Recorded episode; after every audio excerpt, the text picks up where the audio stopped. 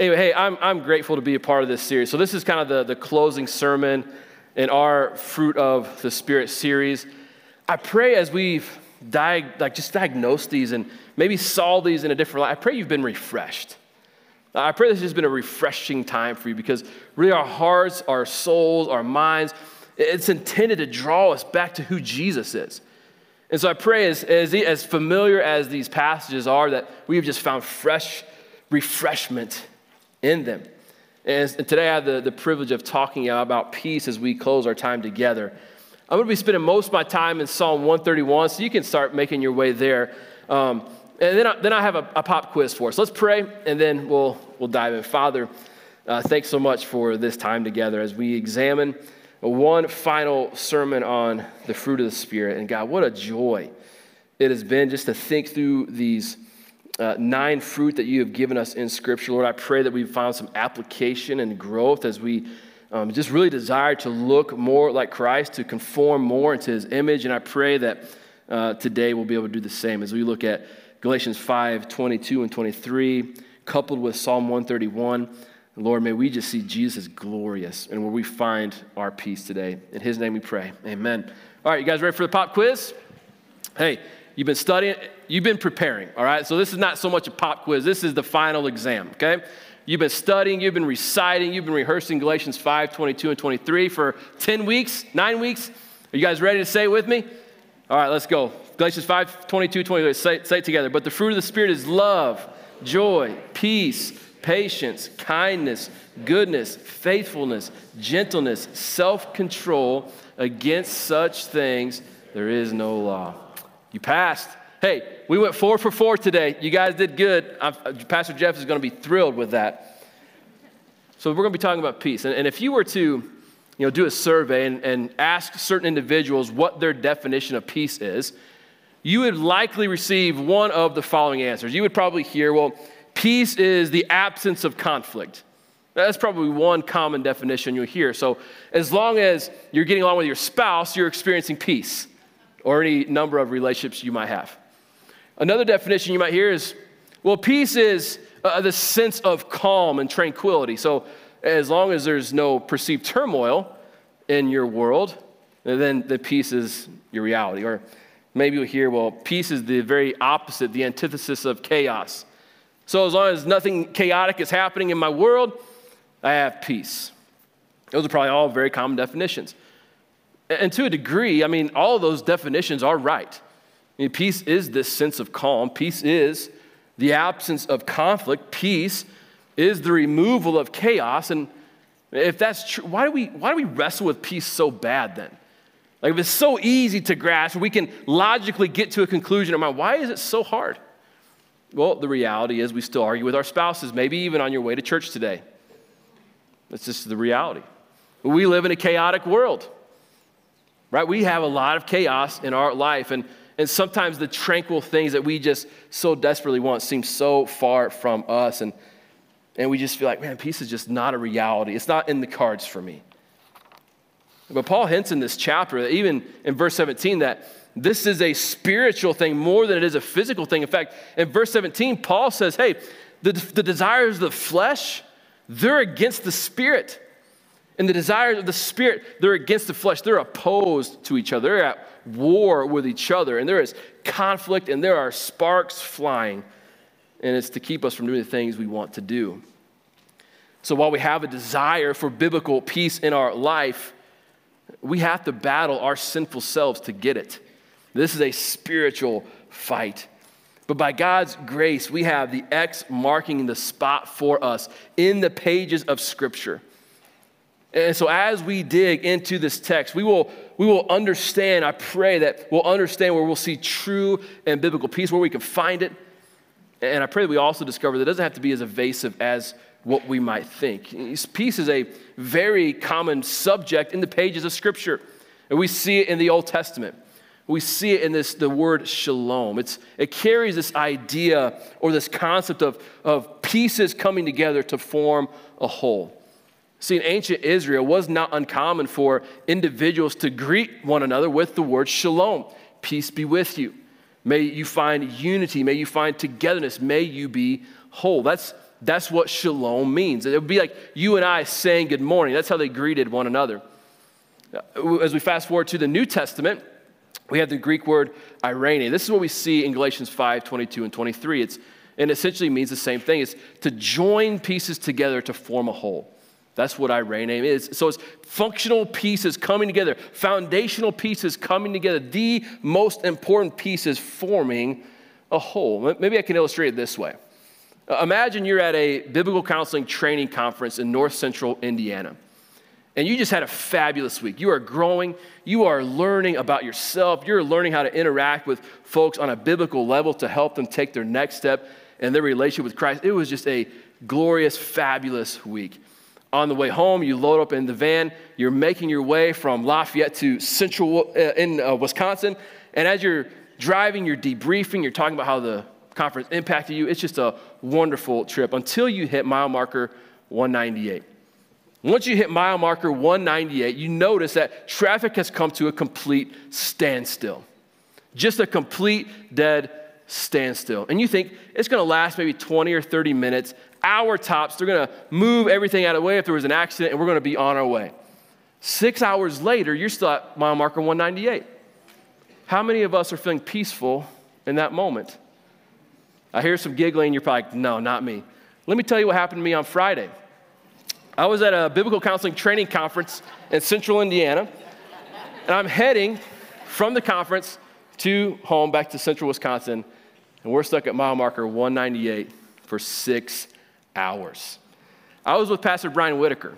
We knew that we were both preaching today. He's, he's at our marathon campus preaching. Guess what he's preaching on today? Patience. I'm preaching on peace. I find, I find God's humor just so funny. Like, so here we are, we're at a conference to help us grow in sanctification. And then God puts us in an area where our sanctification is going to be tested for six hours. No place to go. God is amazing. He's so gracious. But what's the fundamental component missing in this story? Momentum the car moving forward, going north. It's just not there. It's missing. That's a, that's a critical component. If you're going to travel any number of miles, it's, you got to be moving forward. If momentum is missing, it's just not going to happen. And this is the fundamental piece missing in the story. And oftentimes, my peace, Pastor Brian's patience, was pushed to the max. We need the fundamental pieces of our life functioning together as a whole. You know, the most important piece that must be present in our life is a relationship with Christ. That's the piece. That's the momentum that keeps us moving forward. And we have a great example of this in the life of King David. This is where we come into Psalm 131. See, David is Israel's greatest king. He's an author of Scripture. He is labeled in Scripture as a man after God's own heart. And we're going to see some insights into peace through the life of David in Psalm 131. So here's what's going to happen I'm going to break this up into two different parts. We're going to talk a little bit about what wrecks our peace, what steals our peace, and then I'm going to finish with where do we experience peace in our life. So let's grab our Bibles. Let's flip over to Psalm 131 if you haven't already, and let's read this psalm. O Lord, my heart is not lifted up, my eyes are not raised too high. I do not occupy myself with things too great and too marvelous for me, but I have calmed and quieted my soul. Like a weaned child with its mother, like a weaned child is my soul within me. O Israel, hope in the Lord from this time forth and forevermore. So, as we review this passage, I just want to spend a few moments reviewing two familiar components that can wreck our peace. We see this right away in verse number one. I want to label these as self sabotagers. Right? Want, this is the category I'm putting this in. These are the individuals that kind of create this chaos with their own two hands. Right? This is us developing landmines, setting them on the ground, and then stepping on them. Like we create this on our own. We do this to ourselves. These are self sabotagers. The first component we see in the text is pride. Is pride. Let's think of it this way. When pride is present, peace is missing. When pride is present, peace is missing. Notice what David says. He says, My heart is not lifted up, my eyes are not raised too high. But what is David saying? Well, essentially, David is saying that he's not looking down at, at other individuals because of his station in life in contrast to maybe their lower station in life. Remember, David is a king. It would have been easy for David to do that, to look at, to look down on other people, maybe to think of himself more highly than he should have. It would have been really easy for David to make decisions based on what was best for him rather than for the greater good of the nation. Or David could have easily said, It's my way or the highway. But we see how David has lived his life in that reality at different times, and it only cost him angst. It only cost him tension in his life. And of, of course, angst and peace can't dwell in our hearts at the same time. Pride and peace can't dwell in our hearts at the same time. Let's just use David's life to illustrate this. Think of 2 Samuel 24. This is a period in David's kingly history where he's going to take a census of his nation. Now, on the surface, that might seem like a wise thing to do. It might seem, well, yeah, of course, we want to know how many people we have, where we can allocate our resources, and where we can fund different areas. Like, we want to make sure that everything is, is, is going well. So there's part of that that seems like it's wise, but what David had in mind was anything but wise. It was actually self indulgent. David was only interested in seeing how big his kingdom was. How big have I grown this? How many people are a part of this?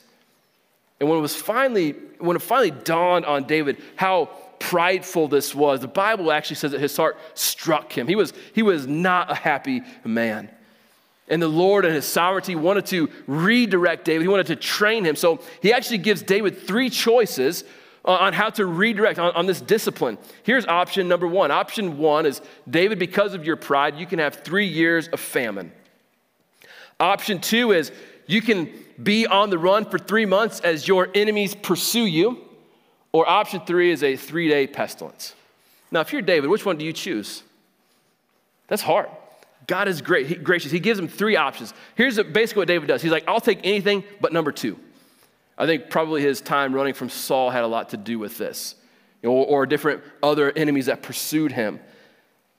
So he, basically, what God says, okay, I'm going to give you option three. There's going to be a three day pestilence. But what I want us to do, I want us to notice the emotion in David once everything is coming to light, once the wheel begins to move a little bit further. This is what happens in verse 14. Then David said to Gad, his seer, He says, I'm in great distress. Let us fall into the hand of the Lord, for his mercy is great, but let me not fall into the hand of man. Did you, did you catch the emotion that David is wrestling with here? Is distress. I'm in distress. That's the very opposite of peace. And where did this come from? Well, at its root, at its very core, it's from his pride. He was more interested in building his kingdom, his own little empire, rather than the kingdom of God. What I find fascinating as, as a consequence of this, this three day pestilence, 70,000 men died in those three days. See, David is thinking, how great can I grow my empire? And the Lord is taking it from him because David's kingdom can't stand under the weight of a sovereign God. When pride is present, peace is missing. And I wonder how many of us know what this feels like? How many of us try and build our little kingdoms only to be met with stress or tension or grief? Or, or maybe this idea or this craving that I need more. Enough is not enough. I think one of the ways we see this, at least in my own world, is in, in our children's athletic teams. I have, I have three sons, all three play basketball. And I, I, see how it's very easy for the, the kingdom of sports or basketball to become the kingdom. This is the kingdom I want to invest in. And so we try really hard to see our kids become the next Steph Curry or, or Michael Jordan. It's just not going to happen. Or we see parents losing their minds at referees because the call didn't go the way they thought it should go. I, have actually never done that though. we build our kingdoms, right? And so we lose our minds. And what's, as I'm seeing a game get called in a way that I don't think it should get called, peace is not how I would define myself in those moments. It's angry. David says distress. That's probably a great way to label myself. We see this in athletics. I think we see this in sport, or not sports, but with our jobs, our careers. Right? We, we try and work really hard to gather enough wealth and prestige and power. And what does that get us? We, we feel burned out and we're overworked, and maybe we're even estranged from the people who are closest to us at different times. Sports isn't bad. Our careers are not bad. We want to work as hard as we can unto the Lord. That can't be where we find our peace. Or maybe in our social groups, we got to be with the A-listers. I got to be with the in crowd, the, the cool kids, as we used to say in high school. And we may even compromise some of our morals and our ethics to make this happen. But what happens? We feel alone. We might even feel bitter. Maybe there's some shame attached to that. I think of what my wife and I just recently talked about the kingdom of FOMO. if you're not familiar with FOMO, FOMO is the fear of missing out. I wrestle with the fear of missing out. That's the kingdom that I build. I got to be a part of this. I got to be at the cutting edge of, of this thing. And I want my kids to be a part of everything so they're not missing out. It's the kingdom that I'm trying to build. And what is it left? It's just distress, as David says. It just crushes us because when pride is present, when I'm building my kingdoms, peace is missing. Our, our kingdoms, they crumble under the weight of a sovereign God. I think another component we see that wrecks our peace is a noisy world. It's a noisy world. We live in a noisy world. Let me phrase it this way when the commotion is louder than Christ, peace is missing. Notice how David continues in verse 1. He says, I do not occupy myself with things too great and too marvelous for me. What is David saying here?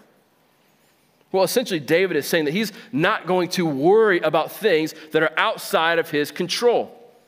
I can't control it, therefore, I'm not going to occupy my mind, myself, with things too great and too marvelous for me. Because when he does, that's when he has anxiety, that's when he has fear, that's when he has despair. I define this as noise, the things that we think about that may occupy our thought life. Wow, that's just that's things that are too great and too marvelous for us. It's noise. And David says, I'm not going to concern myself with the noise. That sounds nice, doesn't it? We live in a noisy world. Let's go back to, to mile marker 198 just for a few moments.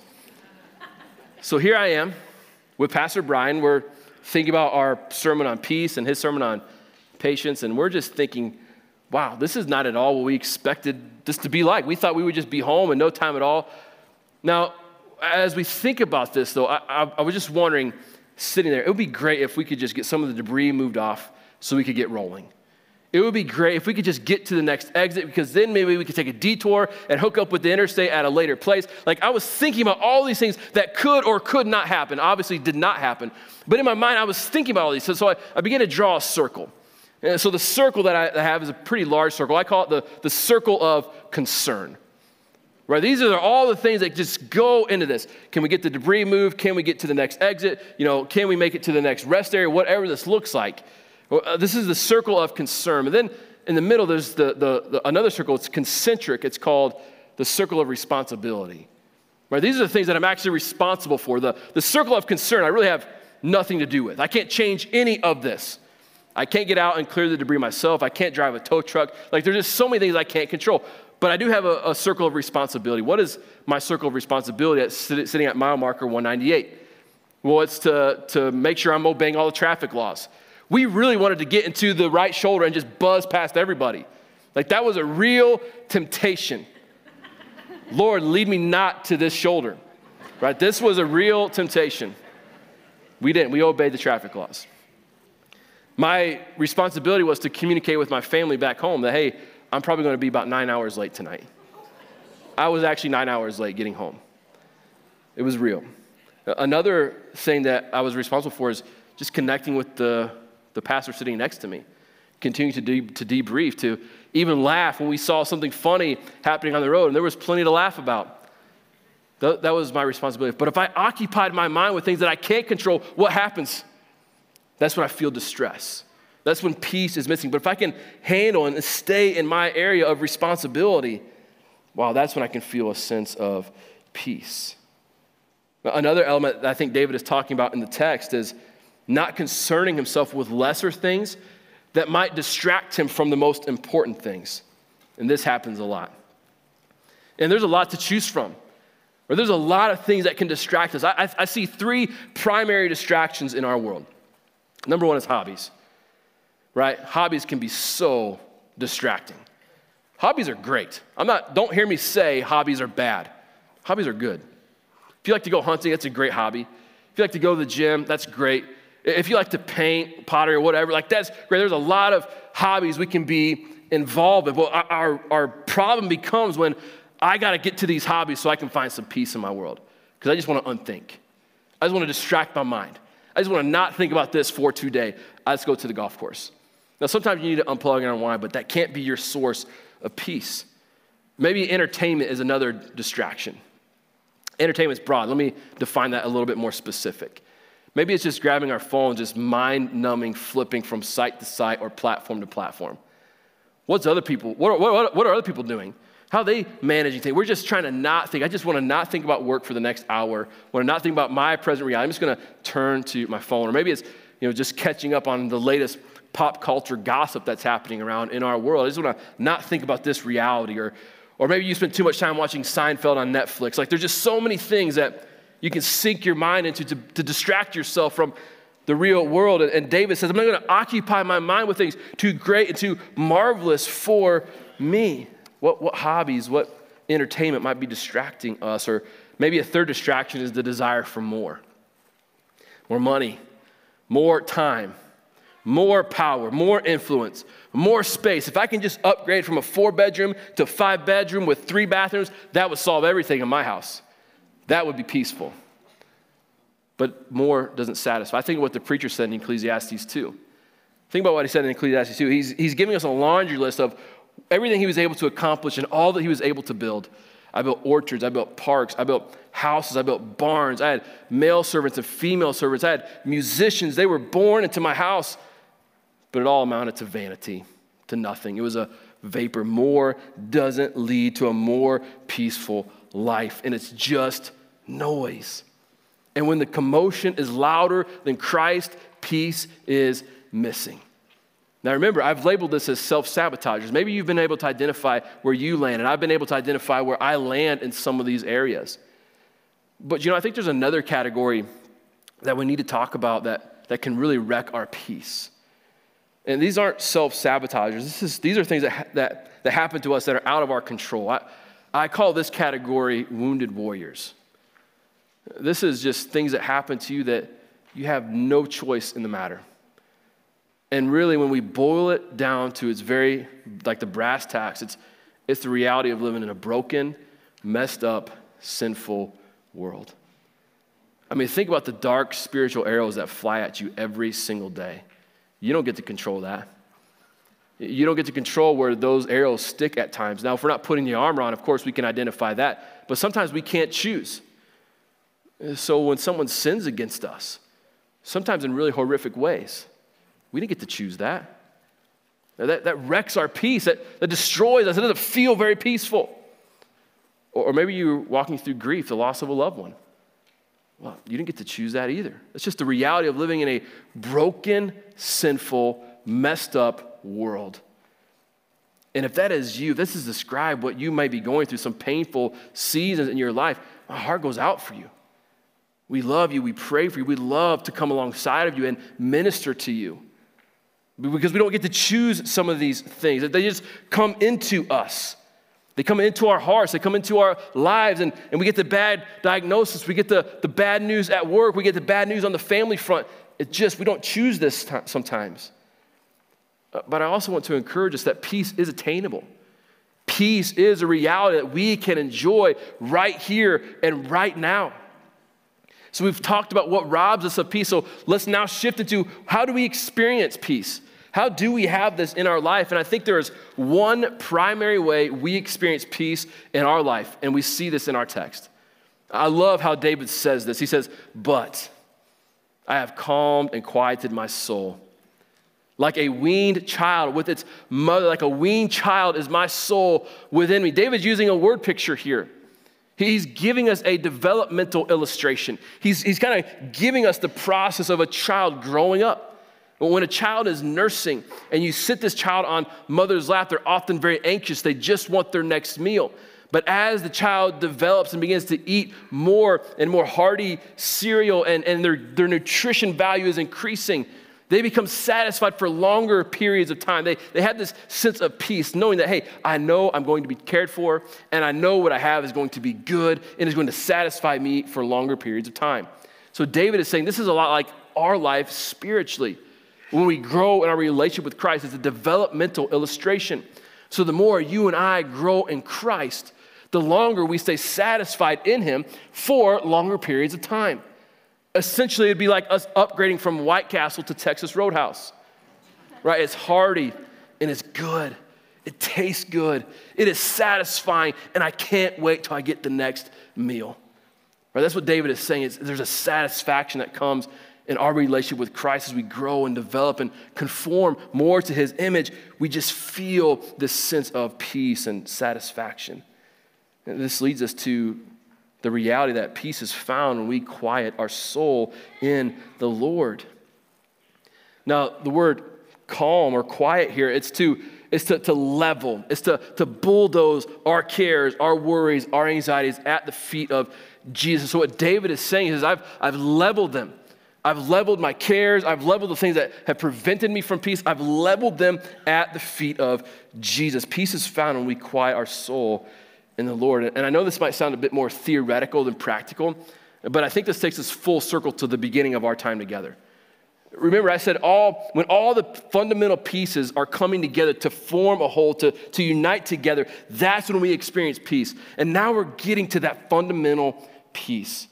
We're quieting our soul in the Lord because there's no peace more important than having a relationship with Christ. So if we desire peace, if we want to walk and grow in the fruit of peace, then we have to turn to the source of peace, who is Jesus. Without it, we are parked at 198 and we are going nowhere. There is no momentum in our life whatsoever. There's no peace. We need Jesus in our life. And I think there are three ways we experience this peace. Now, this is not a five steps to greater peace in our life. This is not this sermon. I don't think we can find that. I think, I think there are three ways we experience peace, but this is not a checklist. See, I think as believers, we're really great at reaching. If I could just reach this, and if I just alter this and do this, this is a time to receive. I don't want us to reach, I just want us to receive what Scripture says to us. I think one of the first ways we experience peace is peace with God. Peace with God. This is what Paul says in Romans 5 1. Therefore, since we have been justified by faith, we have peace with God through our Lord Jesus Christ. The word peace here is, is eirene. It's the same word we've been interacting with this whole entire sermon. And when we believe in Christ as the Savior and Lord of our lives, Paul is saying that we have peace, we have wholeness, togetherness, unity with God. All the fundamental pieces are finally falling into place when we have peace with God through Jesus Christ. And Paul says we are justified. So, justified or justification is a legal term in which God declares one righteous as he or she has placed their faith in Christ for salvation. This is a title that we cannot earn or work for or, or purchase somehow. This is by grace through faith in Christ alone. We have peace with God. See, without this peace with God, the opposite is actually quite dire. It's not just chaos, it's death. It's enmity, it's war, it's, it's enemies of God. And Paul says, by faith in our relationship with Christ, we have peace with God. What I think is really important to note in this text, Paul is not talking about the emotion or the feeling of peace. He's not talking about the emotion. He's not talking about the feeling. He's saying, he's bringing us to the theological reality that when we have placed our faith in Christ, we have peace. So, peace is not so much an emotion as it is a position. We have peace with God. So, Paul is pulling us from our present reality, our present circumstances. He's giving us a, a view of redemptive history and is saying when we find grace in Jesus Christ by faith, we have peace, we have eirene, we have this unity with God. And so, I think that's encouraging for us who are walking through difficult times. Because here, here's a, a pastor teaching on peace, and you're like, my situations are anything but peaceful. You may be going through some really difficult things. You may go, be going through some really hard things. And Paul is bringing us to the theological reality that if you have placed your faith in Christ and you know that you know that you know that your faith is in Christ, you have peace with God. It's a theological position, it's a reality in your world. That's what gets us through the tough times. That's what gets us through the dark days. That's how we can, can lose a loved one. We have peace knowing that if they believe in Christ, they're in heaven and that Christ, through his sacrifices, redeemed mankind to the Lord. there's some theological implications. We rest in that, knowing that I have peace with God. It may be going south, things are going sideways. I have peace with God. It's like a load bearing wall in your house. Uh, what, what do load bearing walls do? They support the structure, right? They support the ceiling and the roof, the, maybe the exterior walls. But what happens if you take away the load bearing wall? The structure collapses. The ceiling starts to cave in, the roof starts to sink, could collapse altogether, maybe pull some exterior walls with it. The whole structure collapses. Peace with God is our load bearing wall. It's, it's just knowing the reality that I have peace with God no matter what is happening in my life. Peace with God is my theological reality. It's the foundation that we build on, it's the structure that supports us. But that leads to the outflow, that leads to the emotion of peace of God. This is the second way we experience peace the peace of God. And it may sound like these two are similar, but they're actually different. Uh, they're, they're, they're different. So, whereas peace with God is an empirical fact for Christ's followers, the peace of God is, is, is what we would describe in Psalm 131 2, or the emotion, the feeling of peace. I just feel at peace. That's the peace of God. It's a calm and quiet soul. It's when our cares and our anxieties and our fears have been leveled at the feet of Jesus. And this just over overarching theme of, I just feel like it's going to be okay. That's when that prevails. Paul talks about this in the book of Philippians in chapter 4. He says, Rejoice in the Lord. In the circumstances, in the tough times, no, rejoice in the Lord always. Again, I will say rejoice. Let your reasonableness be known to everyone. The Lord is at hand. Do not be anxious about anything, but in everything by prayer and supplication with thanksgiving, let your requests be made known to God. And the peace of God, which surpasses all understanding, will guard your hearts and minds in Christ Jesus. See, notice in verse 7 that Paul talks about the peace of God. It means that God in his nature, one of his attributes is peace. There's a tranquility that he has. He gives those who have found peace with him. He is the God of peace. In fact, in verse number nine of this text, if you were to read down a little bit further, Paul actually defines him as the God of peace. And it's this peace that we as Christ followers desire. When we talk about peace, this is probably where our mind goes the peace of God. And Paul says it actually passes understanding. What is this peace that surpasses understanding? Well, notice the text that says that it's rooted in prayer. It's rooted in prayer. Our peace of God is rooted in the reality we have prayed about these circumstances, prayed about these situations. Uh, I love what one pastor said regarding the peace of God, particularly in this text. He says, God's peace is not the result of the power of our prayers or the effectiveness of our prayers. Let me just put a pin in that. I hope you find encouragement in that one sentence. Because I would imagine you probably came into this room. There's some of us who came into this room saying, I am not great at praying. I don't feel like I'm effective in my prayer. I can't string a, a, group of sentences together, a group of words together. It just doesn't flow for me. I'm not a great orator. Well, from what I see here, it's not about being a great prayer. It's about giving those cares and anxieties to the Lord, no matter how that may be communicated from your lips. See, prayer is not auto suggestion a form of self hypnosis that produces God's peace. Prayer is our openness about our needs before God, our emptiness in His presence, our absolute dependence upon Him with an attitude of constant thanksgiving and complete trust. What is prayer? Is acknowledging our emptiness, acknowledging our neediness. God, I need you. I'm looking at this circle of concern. I can do nothing about it, but you can. And we bring it to the Lord. He levels it. This is calm and quiet soul. This is what the peace of God looks like in our life. We obtain this by going to God in prayer over and over and over and having complete trust in God that He can handle even when we can't. The peace of God starts with prayer. How is our prayer life? And then finally, as we wrap up our time together, there's one final way we experience peace, and this by spending time with the person of peace, or as Isaiah rightly defined him, the Prince of Peace. I love how our psalm ends in verse number three. David says, Oh, Israel, hope in the Lord. from this time forth and forevermore. Oh, Israel, hope in the Lord. Oh, Highland Community Church, hope in the Lord. Oh, Isaiah, hope in the Lord. Oh, you who've been wrestling with just trying to find peace in your life, hope in the Lord. It's from the person of peace. We can't find peace in what our world produces. It's found in Christ alone. Are we spending time with the Prince of Peace? I love how David goes full circle here. He's talking about the Lord, he's talking about himself, he's now appealing to others. Hope in the Lord. How do we experience peace? We hope in the Lord. He is our hope. I go back to the upper room discourse as Jesus is interacting with his disciples before the, the events happen on the cross and his burial, and then soon in the next few days, his ascension.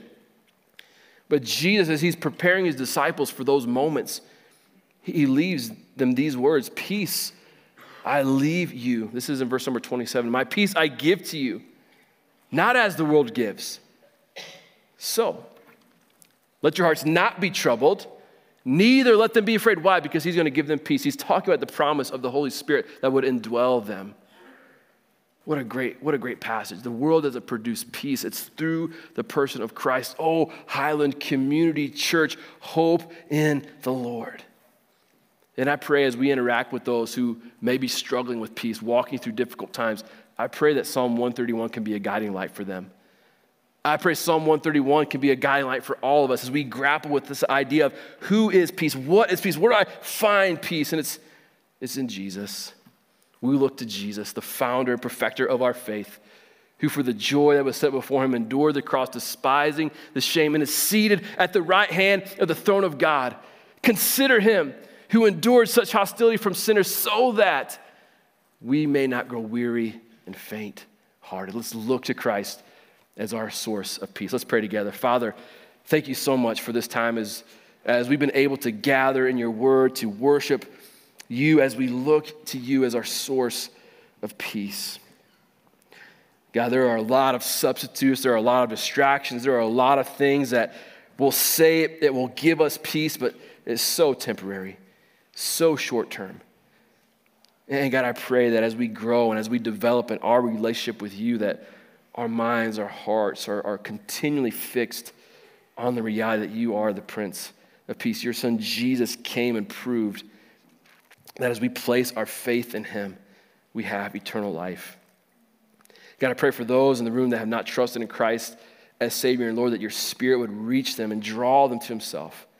God, you would be glorified in all things and that we live peaceful lives for the glory of God. In His name we pray. Amen.